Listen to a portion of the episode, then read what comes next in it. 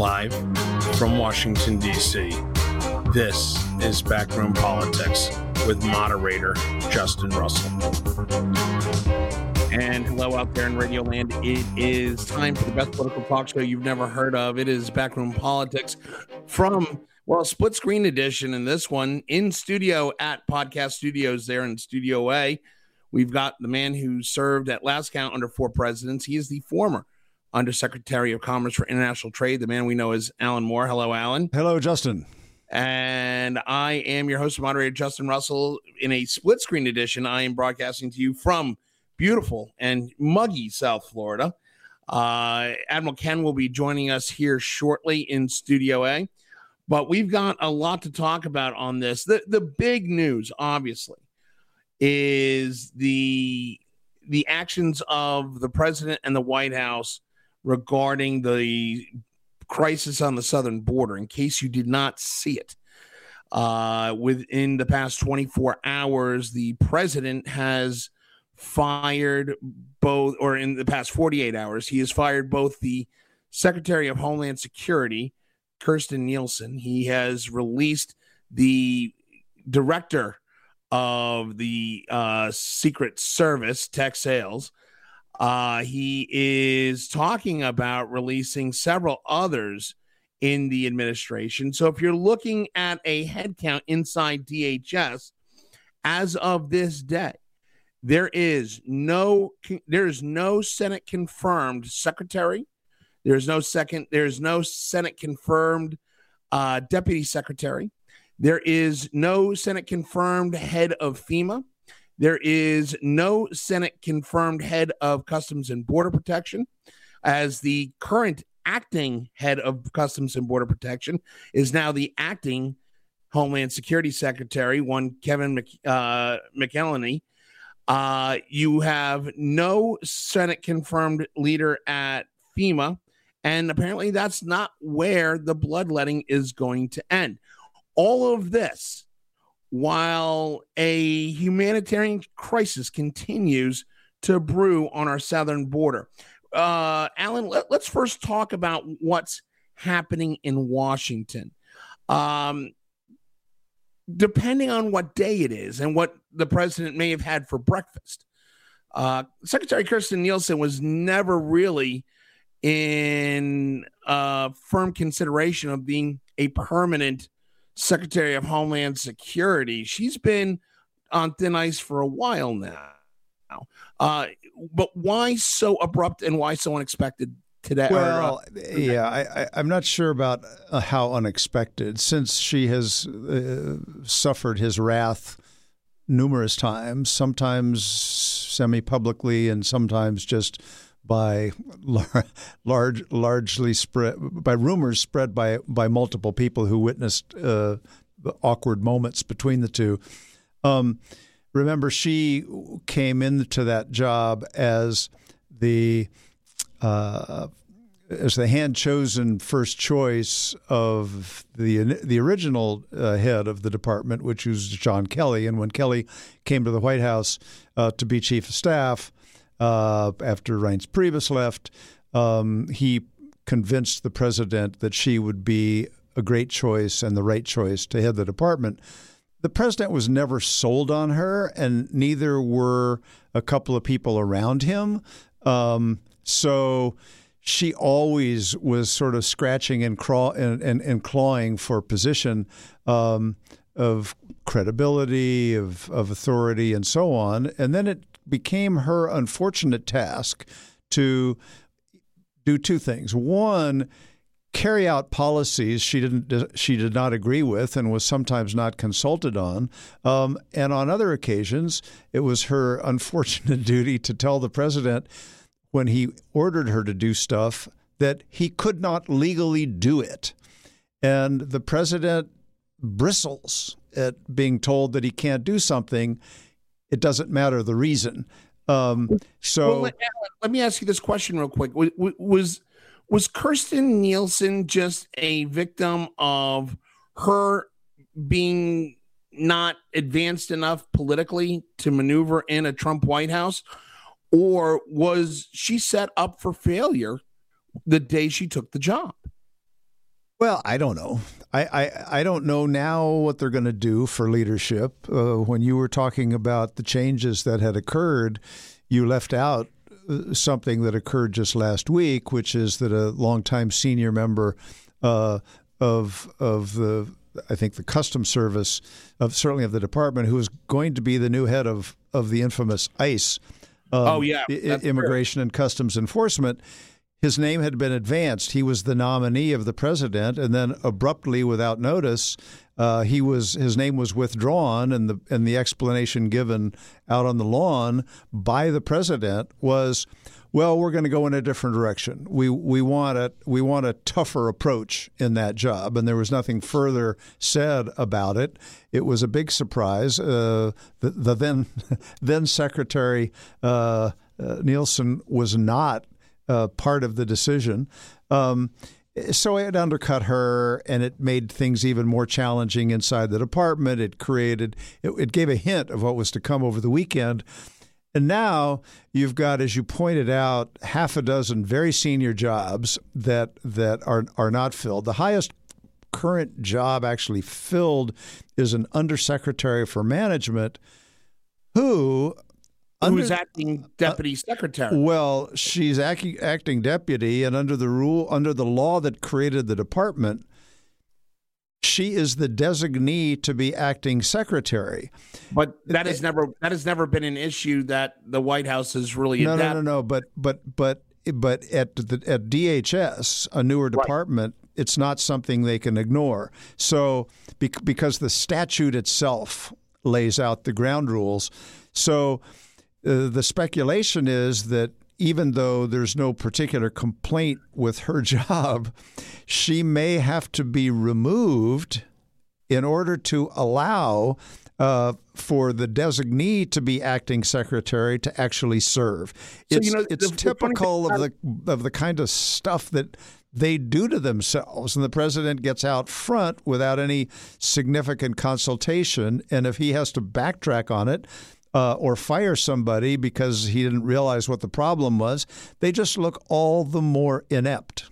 Well, you know, the funny thing, the thing about it is, you know, you were talking about Ron Vitiello, who is the who was the nominee for ICE, uh, and you're also talking about uh, Claire Grady. Uh, Claire, who who's somebody I've worked with in in previous administrations. Uh, Claire, I the word on the street is Claire's job is not secure.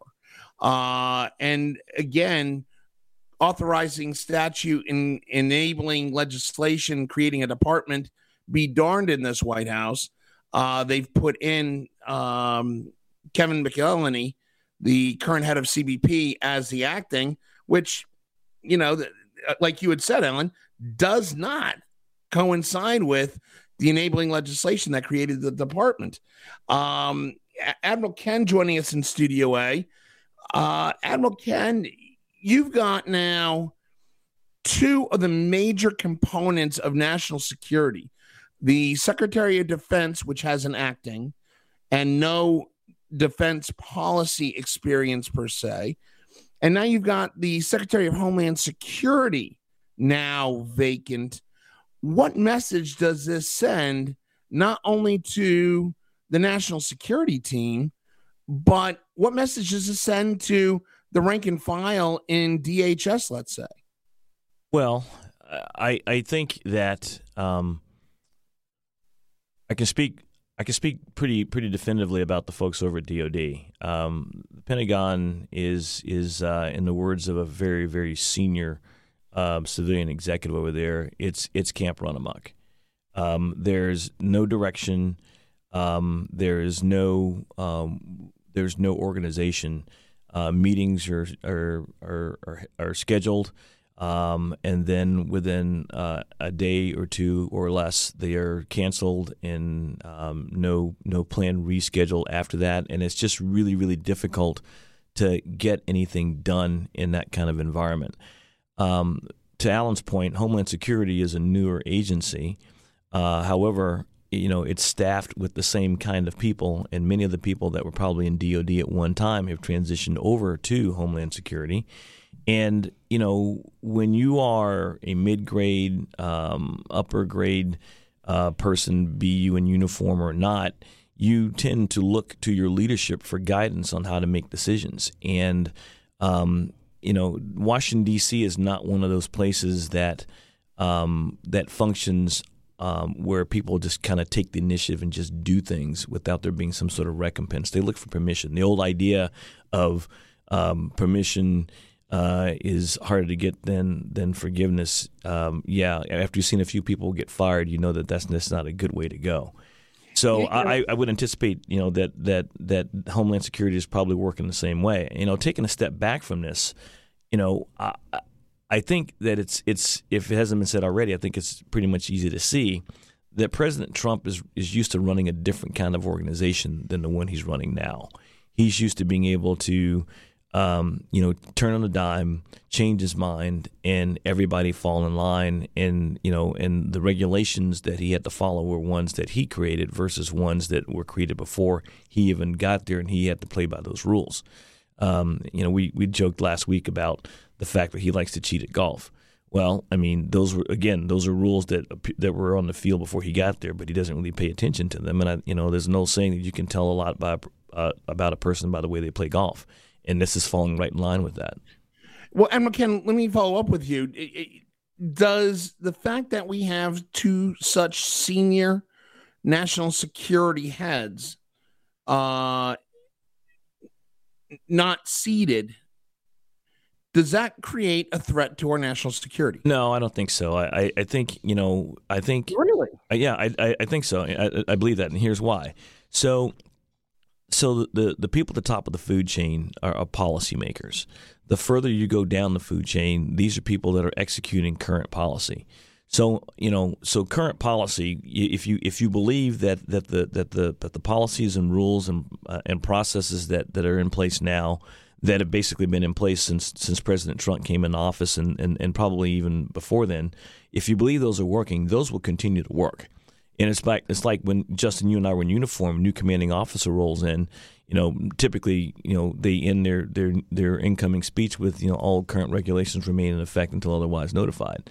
And so, I'd like to believe that you know I know this to be true in DoD, and I like to believe that because the same kind of people exist over at Homeland Security, that you've got the same kind of mindset.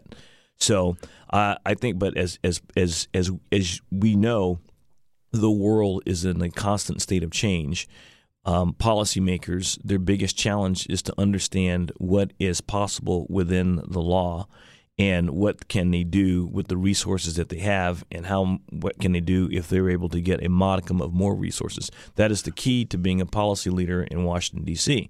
so if you believe that that absent those those policymakers that the tactical and operational levels of the organizations are still in effect then I think going to be okay. So I, I think can we stay like this at, at uh, um, at infinitum, I wouldn't think it'd be a good idea because again, the world's changing, and I'm quite and I'm quite surprised that that the uh, that the that even though the um, the the uh, the Secretary of Defense position is is is still open, but there's someone there that's acting in that person's stead, and so I got to believe that those the policy work is still being done. Yeah, but does it send a bad message to our adversaries, i.e., Russia, China?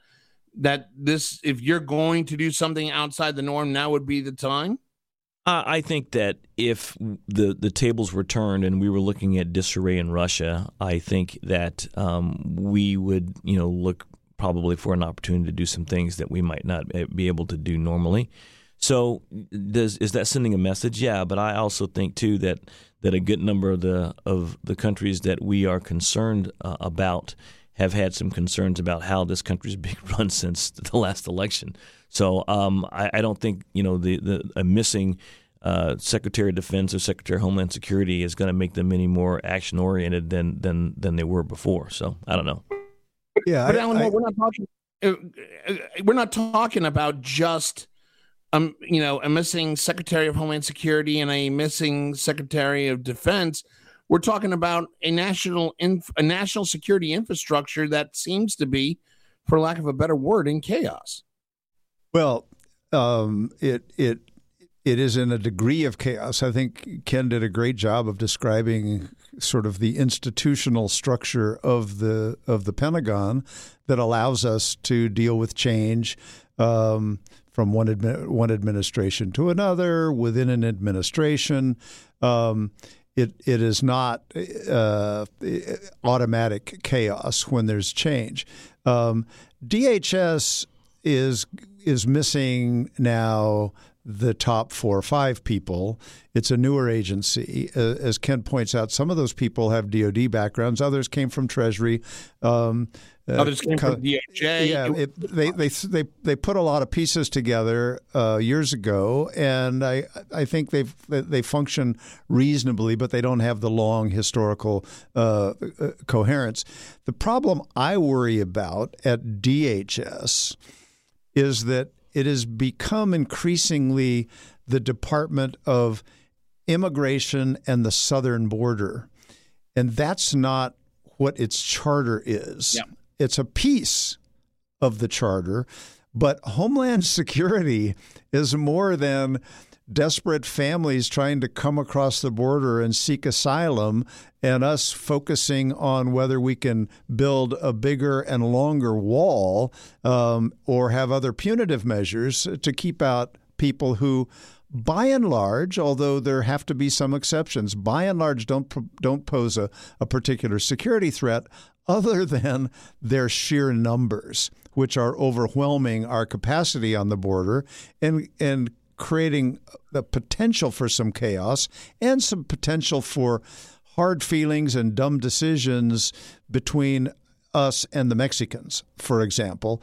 Um, that's a that's a that's a very important relationship to America, and it and it's been under stress. There's got some fragile weak points to it, and it right. doesn't need new pressure by ultimatums and demands from a president who's frustrated that he looks weak because the people keep coming in. And me, we're going to talk me, about that, and, and, I want to talk about that in the in the second segment on this show. But uh, well, just let me just finish those because yeah. because meanwhile.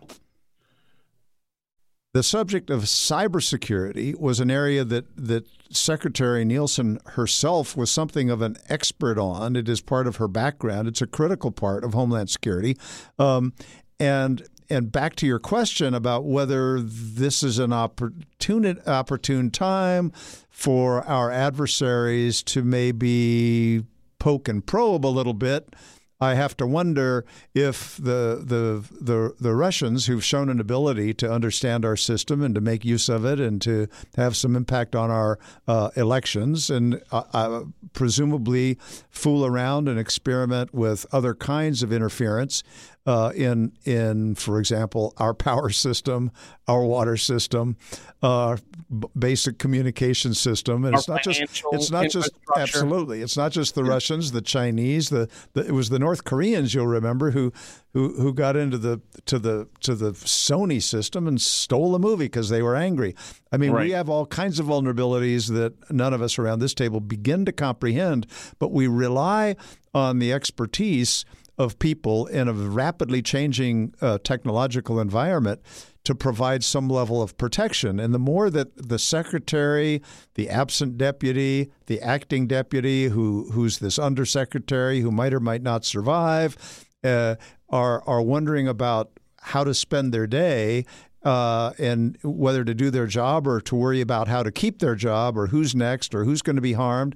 Um, this new acting secretary doesn't presumably know much at all about some of these areas. He's he's the customs. Well, well yeah, but he's got people, but he's got people he's got people on his team on her oh, team. Hold on. Sorry. Well, first of all, let, let me just stop right there. Kevin is somebody who who I know. Uh, who I've worked with in before, uh, the the man knows Homeland Security. I think the issue is uh, Kevin is a career uh, customs official. He is, you know, he's dealt with a lot of the Homeland Security issues, dealt a lot with interagency, a lot with inter- intelligence community in many of his roles.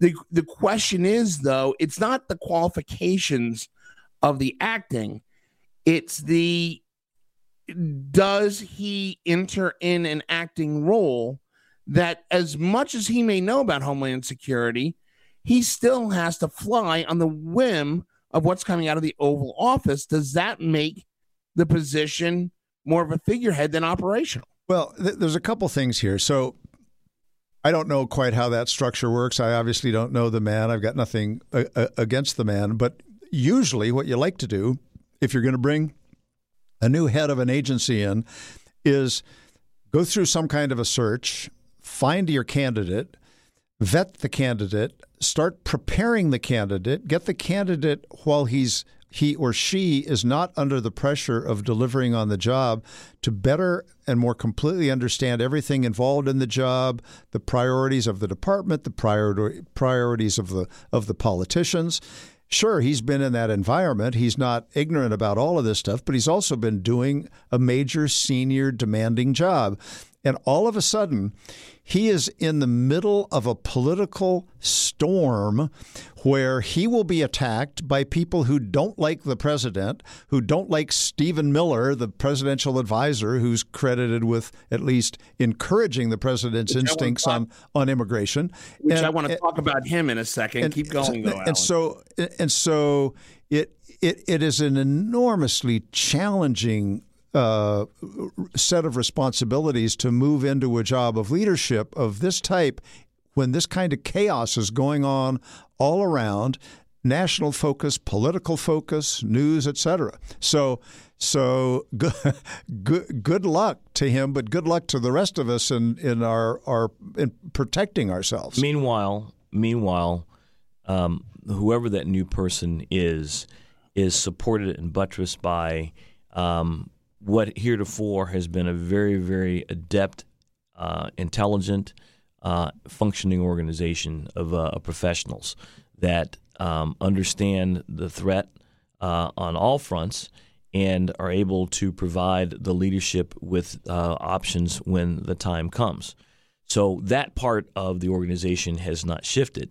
The thing that I would worry about um, uh, with this new person, and and and, and I, I, I also stress this worry with uh, the president is the ability for the new leader to project uh, an environment to where it's okay uh, for one of his one of his advisors to say, "Yeah, sir, but we could do that, but that'd be a really dumb thing to do," or words to that effect, or we could do that, but here are the the the, the second and third order effects of the of, of our actions, and are we prepared to do? Uh, are we prepared to deal with those? So yeah. far, so far, that has not been the environment in which Donald Trump has run his cabinet, and so my fear is that that lack of openness.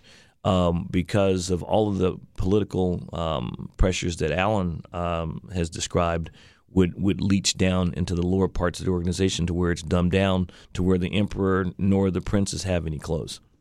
Right, right.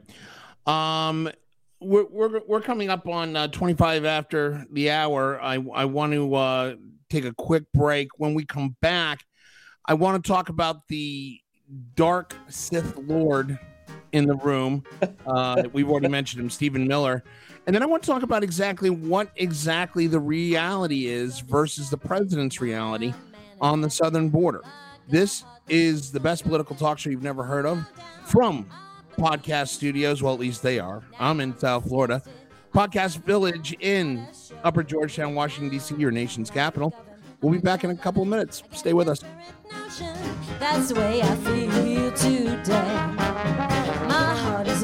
because he's making a plaything of my devotion. That's the way I feel today.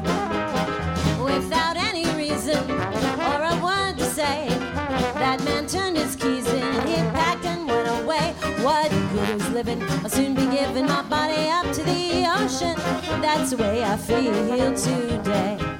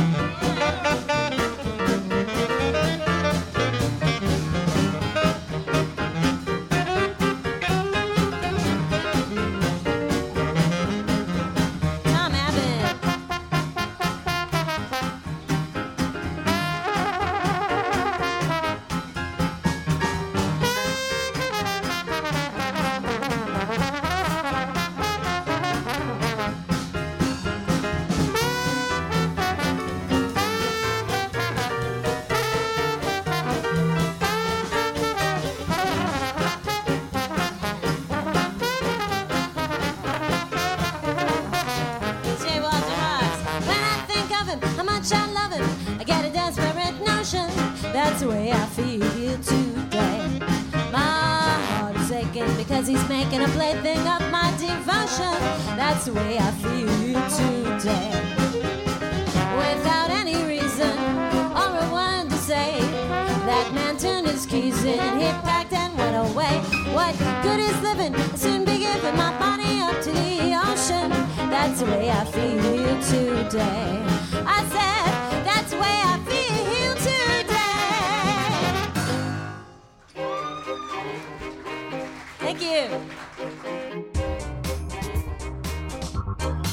Live from Washington, D.C., this is Backroom Politics with moderator Justin Russell.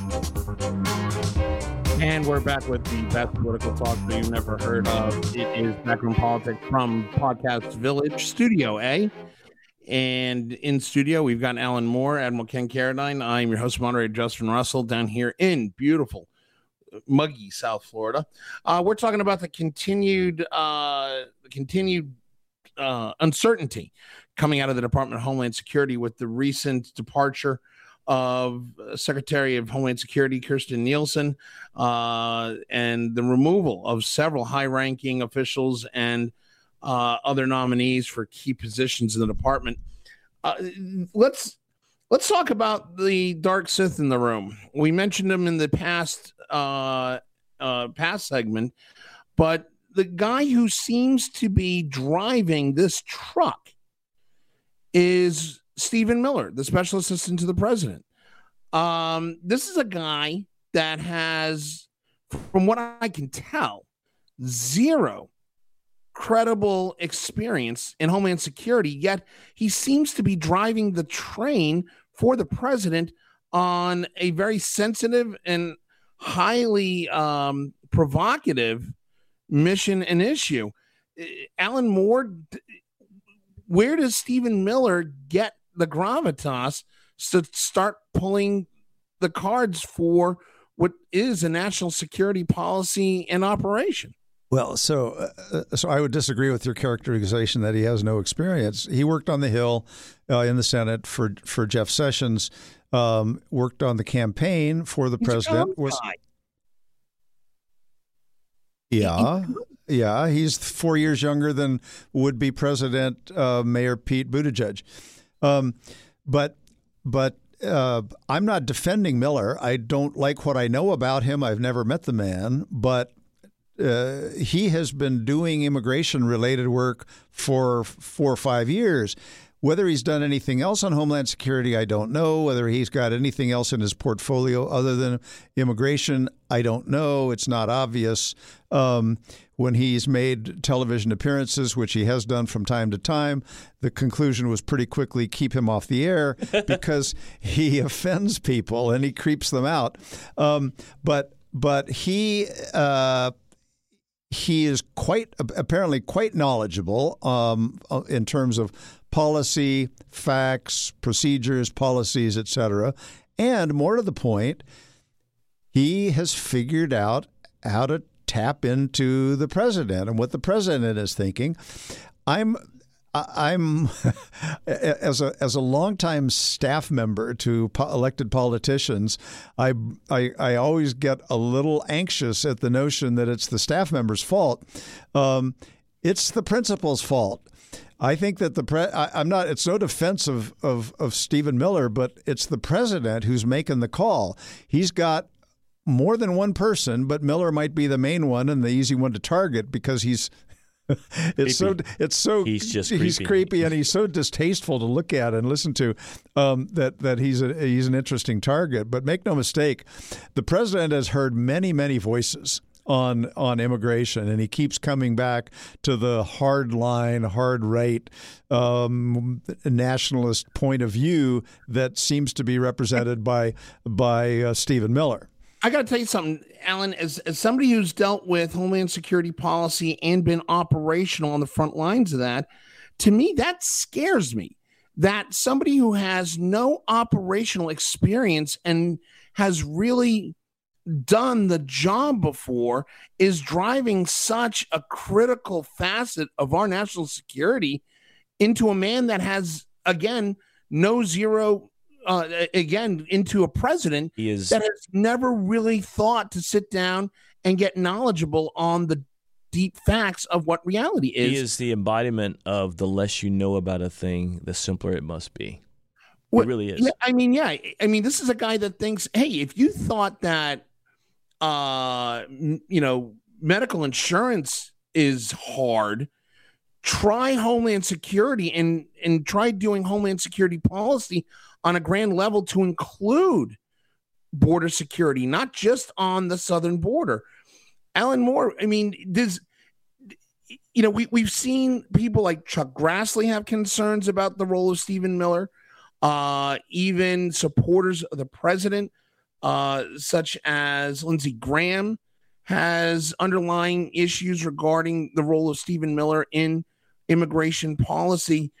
And again, this is driving a recent set of actions the release of uh, Kirstjen Nielsen, the release of the Secret Service director, the withdrawal of the ICE director. Does going in a tougher direction the right message to send out, not just to America, but to its allies?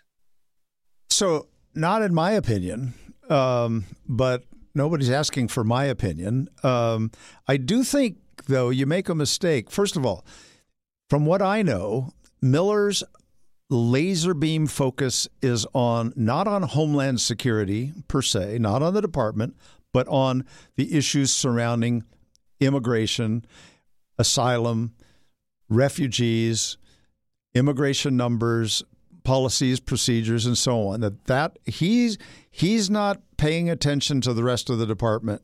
He's focused on that question of human of human beings come across. I'm just saying, you. All I know, or all I all I understand, is that that's his focus.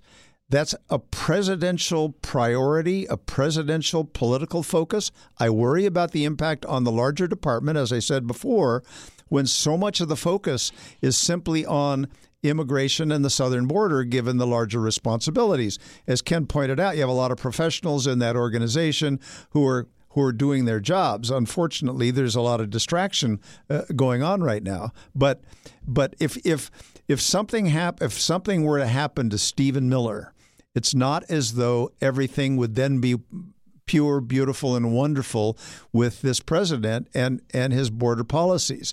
Stephen Miller's views are not unique to Stephen Miller. There are many people who have views similar to his who want to get tough, who want to talk about shutting down the border, who want to talk about keeping people out, who are perfectly happy to separate parents from children in, know, in if, if for no other reason than to dissuade them from coming here in the first place.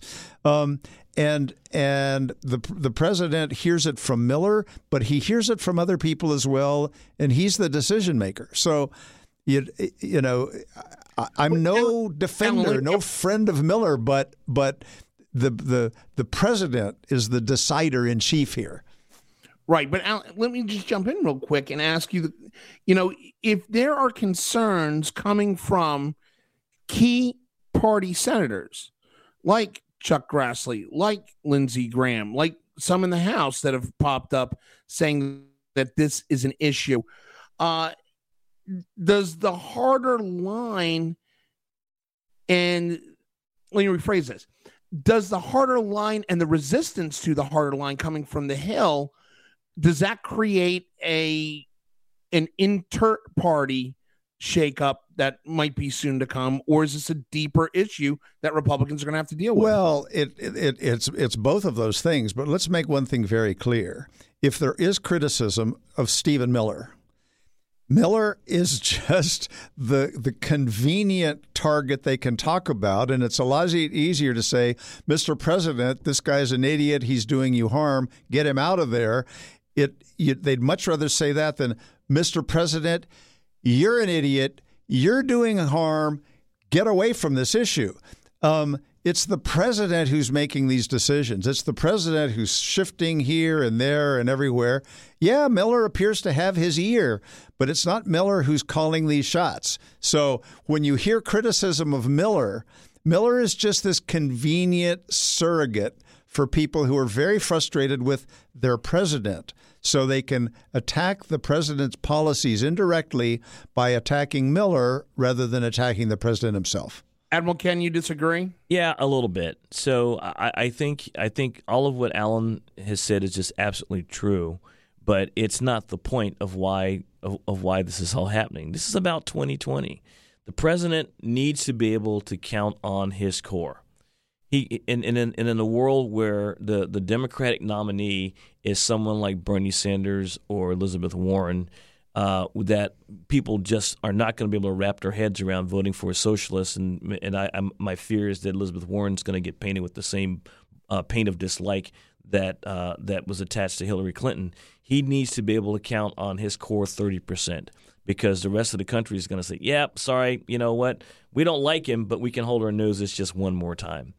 And so he is not going to do anything. And Stephen Miller, for for all of his ills, for his creepiness, for his for his um, for his love of being so far up certain people's rear that he can do a, a, tonsillectomy with with with a, with, a, with, with tweezers. Um, you know, he has got his finger firmly on the pulse of Donald Trump's 30%. He really does. And this is about maintaining that 30%. Everything that the president does uh, with regard to um, uh, hyperbole, um, saying he's going to start the family separations again and then not, and then saying that he will, uh, hanging uh, Kirstjen um, uh, Nielsen out. Uh, you know, all this is designed to basically keep his 30% intact, such that when he comes up for reelection, his chances are better. That's it. It's easy. I mean, Alan, does that make sense? Oh, I th- there's no question that that the 2020 election overhangs all of this stuff. Um, in but but this particular set of issues was uh, was a key ingredient from the day the president announced, uh, and and reminded us about all these drug dealers and rapists who are coming in from the southern border. Um, and he has been riding that that racist uh, horse um, from from day one. Um, uh, I, I, would not uh, underestimate uh, Stephen Miller and his knowledge. He has to be in a lot of meetings. He has to argue these issues with a whole bunch of folks who who are prepped, who who who are equipped with with information and so on. I think he does know his stuff, at least in terms of the numbers. Um, and I think he also, as Ken points out, knows the this core uh, group that follows the president, and and there's a lot of passion there, and I think he may feel the passion. I don't like the fact that he's there. I don't like the fact that he has that kind of influence, but I, I think that that it it again comes back to the president who is in agreement. He wants to keep his base, which I fear is even more than the thirty percent that we talked about. Um, it may be closer to 40, frightening as that is.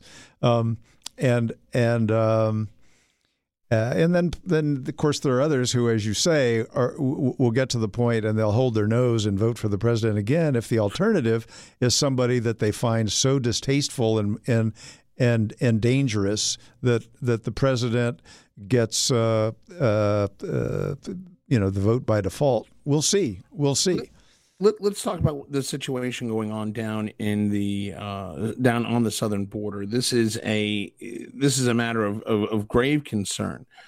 Uh, Admiral Ken, we've heard stories that you know again that, that bring us back to uh, the the visions that we had back in the early 80s during the Mariel boat lifts of these tent villages under overpasses under I 95. And apparently, from what we're hearing from the southern border, some of those conditions would be glorious compared to the conditions that we're seeing on the southern border today. Is is the humanitarian mission that DHS is supposed to carry out on the southern border is it lost in the fold with all these other distractions happening and it does it get lost with the harder line that might be coming down the road. So I, you know, I, think my answer would require me to try and muse for a moment as to how easy, uh, how much more solvable this problem would be were it not for the specter of racism and uh, anti-brown peopleism that the president has injected into this whole issue from the first days that he announced his campaign. Uh, if that were not the case, I think that rather than looking for people to blame, looking for people to fire in the numerous in, uh, in, in uh, numerous government agencies, I think that this would be looked upon as a problem to solve versus one to ignore or to uh, hold in disdain. So I, while I think the issue is bad, um, and, and, and quite frankly, I, I, haven't been there yet. I, I, can only attest to what I've seen on the, the different uh, news networks and, and then the different papers. But you know, we are we this country this country put people on the moon, and there's no one that can tell me that that when we look at when we look at a serious problem with serious uh, ideas and we stop looking to, to, to blame and castigate and you know to to, to build uh, false edifices um, that have the the magical uh, ability to keep these people out, then we can talk about doing some real problem solving here. But that's not the world that we're living in. I mean, Ellen Ward, the president's literally told uh, everybody in Latin America, America's closed to you. He said that basically in a speech over the weekend, uh, telling uh, a gathering of Republican uh, Jewish uh, constituents that basically we're full. We have no more room. You got to turn around.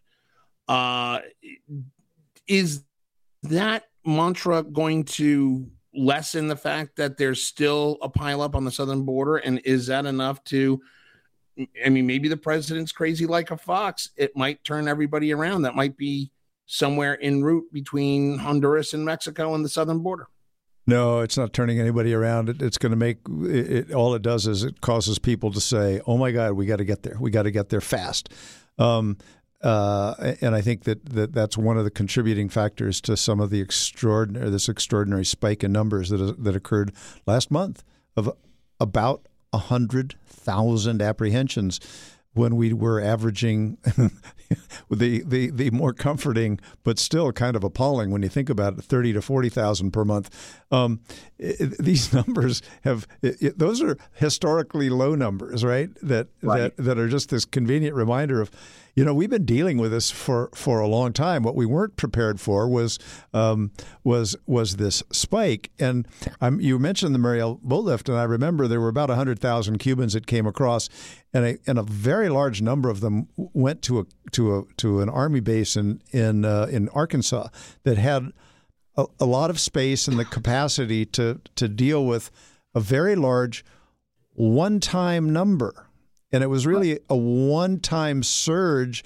that we were able to manage over a period of time. And now we're talking about a number like that on a monthly basis um, from countries that don't have the, the political sympathies of, of a Cuba, but nobody was going to take 100000 a month from Cuba. Um, uh, under any circumstance, and so these right. numbers are overwhelming it was I was I was interested uh, yesterday. Bernie Sanders or the other day he was asked in a in a town meeting. So you're for open borders, but but do we ever stop any at, at any place? And he said, "Wait a minute, wait a minute, wait a minute." He said something like the following: "I am not never now nor ever have been for open borders.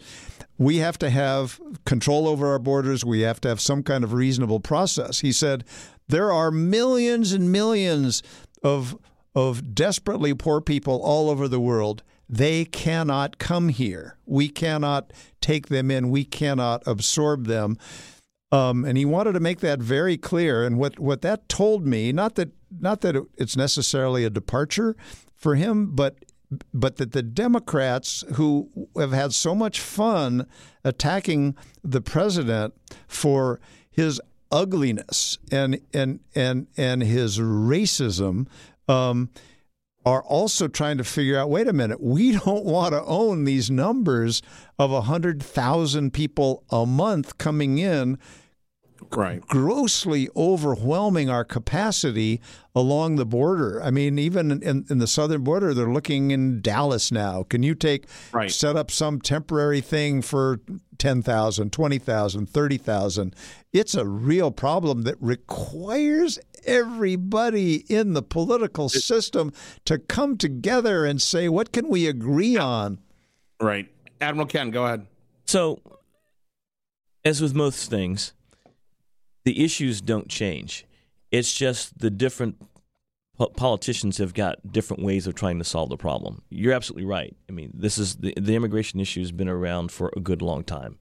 Uh, Justin saw it in the Coast Guard. I saw it when we were working with the Coast Guard. I mean, it, it just works that way. Uh, I guess the question that I have, and, and, and, maybe we'll talk about this later. So, when the president was talking to these Jewish constituents, was this the same group that he talked about being in the room full of great negotiators? Just out of curiosity. Uh, say that again. Is this, the, is this, the same meeting that he talked about being in a room full of great negotiators? Uh, I don't know. I, yeah, I, I think it was. Yeah, it, and, and, and, the thing that I don't, I don't think people understand is that this, that, that the, that the, that the animus for other people who are not like him that the president holds for people has no bounds. It just blows right. me away, and we, he never gets called on it. Well, that, that's true. Looking at all this right now, uh, I mean, we talked about it earlier, and we mentioned last week, but I literally again had one southern border sheriff in New Mexico telling me that they are concerned that the scene south of San Ysidro is starting to look like a Syrian refugee camp. That's not something, Alan, that we should be talking about in a Western hemisphere on two developed uh, countries between Mexico and ourselves. How do we let it get this bad? And is the White House fully prepared to let this get worse? Well, you let it get this bad because nobody has a plan B that says, what if we have to deal with 100,000 more people this month? And then a similar number next month. You, you sort of have a you, you, you have a capacity.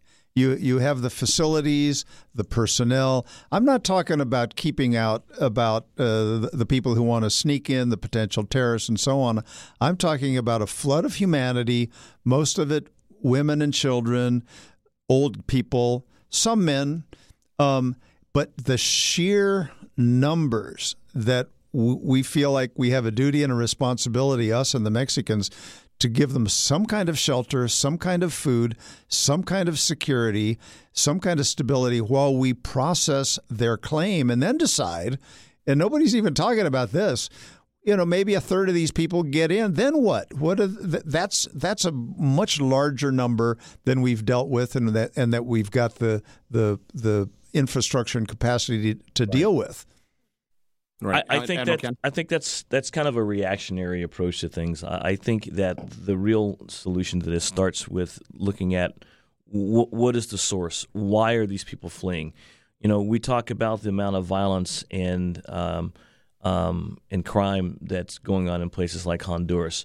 So, and these are questions that I, I, unfortunately don't have the answer to right now, but I'll I'll do some research before we get together again.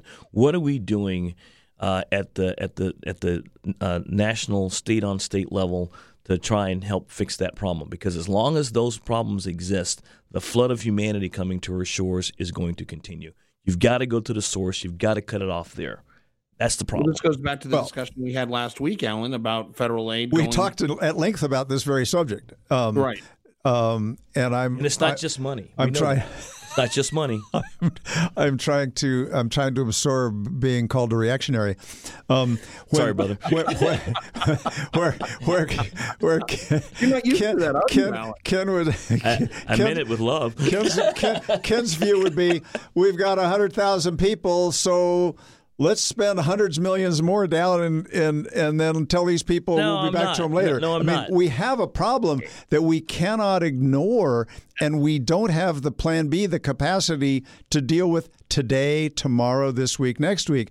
Last week, we spent quite a bit of time being highly critical of the suggestion that cutting the aid of hundreds of millions of dollars to these three countries that are providing most of the people coming up um, is, it, it, makes no sense. Um, that money is not. The perception is we're giving money to corrupt governments and they're all getting rich and and and uh, opening up Swiss bank accounts or Cayman Island accounts, and in fact, most of that money is spent on third party, nonprofit, do-gooder organizations that that struggle to carry out their responsibilities and make some real progress.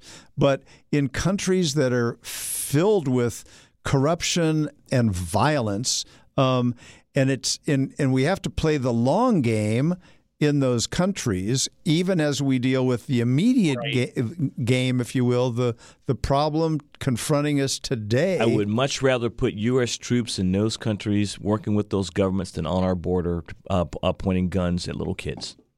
it, uh, there's truth in that. But but let me go back to A- A- Admiral Ken. I- I do. I am curious.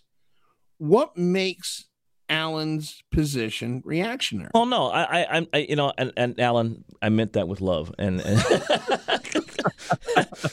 all I was saying was trying to solve the problem once they're on our border is is, is not enough. We've got to do something to basically uh, work on the source of, of why why the people are why these people are, are fleeing their, their homelands. Because at the end of the day, we talked about this last week too. Yeah. Think about the fact what it takes for a mother to basically take her kid or kids, travel thousands of miles, mostly by foot on an, or on the back of an animal or in the back of a truck that's driven by God knows who to the to to the U.S. border to live in uh, something that looks like tent city without proper uh, proper sewage um, management.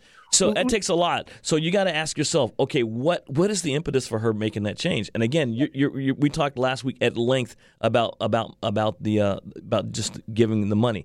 All I'm saying is that it takes more than just money, and I think we need to take. uh, And I would, and I said that, uh, and it may have been taken uh, facetiously, but I really would rather see a deployment of U.S. troops in these countries with uh, rather than seeing them on the U.S. border. pointing Let guns the at kids. record show that that Admiral Ken wants to send troops to Central America. Now that I, I- you is know what? news. Somebody people some people tell me, you know, Ken, the kinetic response is not always not always the answer. Well, I I would sometimes say, well, it depends on what the question is. That's an interesting take. Hey, you know, we've only got a few more minutes left in in, in this uh, in this episode, but I, I do want to talk about the fact, all, all things considered, uh, now we've got two problems that we have to look at as a country, uh, and the administration has to deal with. Number one, with all of the factors involved, not only the continuing uh, uh, mess that's happening on the southern border, but all things homeland security, the increasing threat of cybersecurity, uh, the increasing threat to uh, aviation security, transportation infrastructure security, all of that, uh, with a one trick pony administration focused on the southern border. Number one, who should we get as a next uh, Secretary of Homeland Security? And number two, is anybody of quality in their right mind going to take the job? Let me start with Admiral Ken. I don't have a short list of people that I would uh, throw into that breach, and um, you know, as someone who you know momentarily thought about working in this administration, I wouldn't recommend it to anybody that I know and like. Uh, there- I probably think one or two people I work with that I don't like that I would probably put into that position. But uh, um, and and quite frankly, I don't know anyone with a brain. Uh, that is concerned about their reputation uh, and their ability to get into heaven at the end of it would, would take the job. Alan Moore. Yeah, I, I think Ken is absolutely right here that that this president has shown that he demands loyalty. It's again, it comes back to the to the, the problem that that Ken also described about how this president still thinks he is running his own real estate company. He gets to call the shots. He says jump, people say how high, and they do what he says, and if they don't, they leave. He expects that in a governmental constitutional system where it does not work that way, and he has not adjusted to it. He's trying to bend um, the the system and uh, and 240 years of institutions uh, to into his direction. He demands loyalty from those below him. He gives very little loyalty back. Um, all these people that he that are leaving uh, now and previously, if they're lucky, they get a slight tap on the back and a word of thanks, even as he then makes it very clear that. Yes, I really fired General Mattis. It wasn't that he resigned uh, in principle.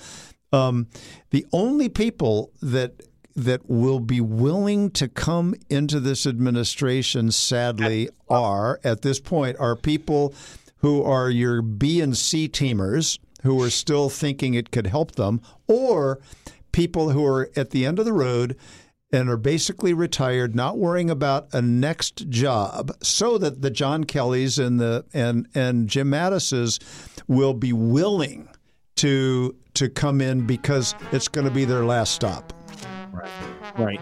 By the way, you're already talking about a department that has one of the lowest morale factors in all of U.S. government, but that's for another show. Uh, special thanks to Rob, the engineer, for making this happen, making us sound good, especially in a remote broadcast like this. On behalf of Admiral Ken, Alan Moore there in Studio A, Rob, the engineer behind the glass, and of course, we always love Charlie and Oscar, our hosts here at Podcast Village in Upper Georgetown, Washington, D.C., in your nation's capital. I am your host moderator, Justin Russell. You can find us on Instagram now at Backroom Politics. You can also follow us on Twitter at Backroom Politics. You can follow us on all of your favorite podcasting services, including iTunes, Google Podcasts, and Spotify. We're kind of a big deal now. Uh, we'll be back again soon. Hopefully, uh, the creeks don't rise, and we will uh, talk. Hopefully, uh, soon. Have a great week, America. We'll see you. Bye bye. Answer.